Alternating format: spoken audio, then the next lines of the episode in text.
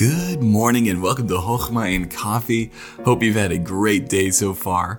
Now, today we're continuing through 1 John and we're looking at verse number 18. And it says this My, my little children, let us not love in word, neither in tongue, but in deed and in truth. This is so good.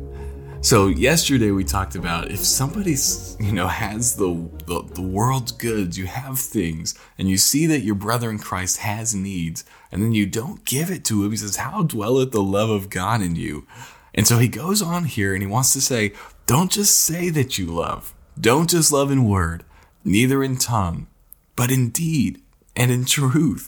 Friend, if we really have the love of God in us, may it not just be something we say we have but may it be something that we live out. May we give of ourselves. May we give of our possessions. May we give of our time. That is how we show our love. I, I forget who said it, but it was someone. Oh man, I wish I had the person in mind, but it's the person who has the most that they're willing to lose has the most that they're able to give. And that just transformed my my my thinking.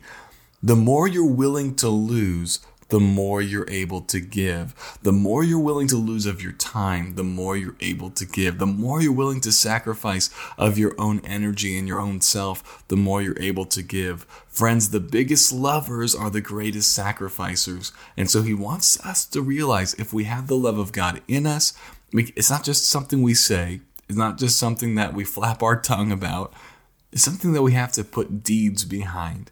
There's some truth that needs to happen there. It needs to be done authentically and truly. And so, friend, examine ourselves. Let's all examine ourselves today. Do we just say that we love people or do we just talk a big talk? Or is there action behind it? Do we prove our love by the sacrifices we make for others? Well, I hope you have a great day today, and I'll talk to you tomorrow.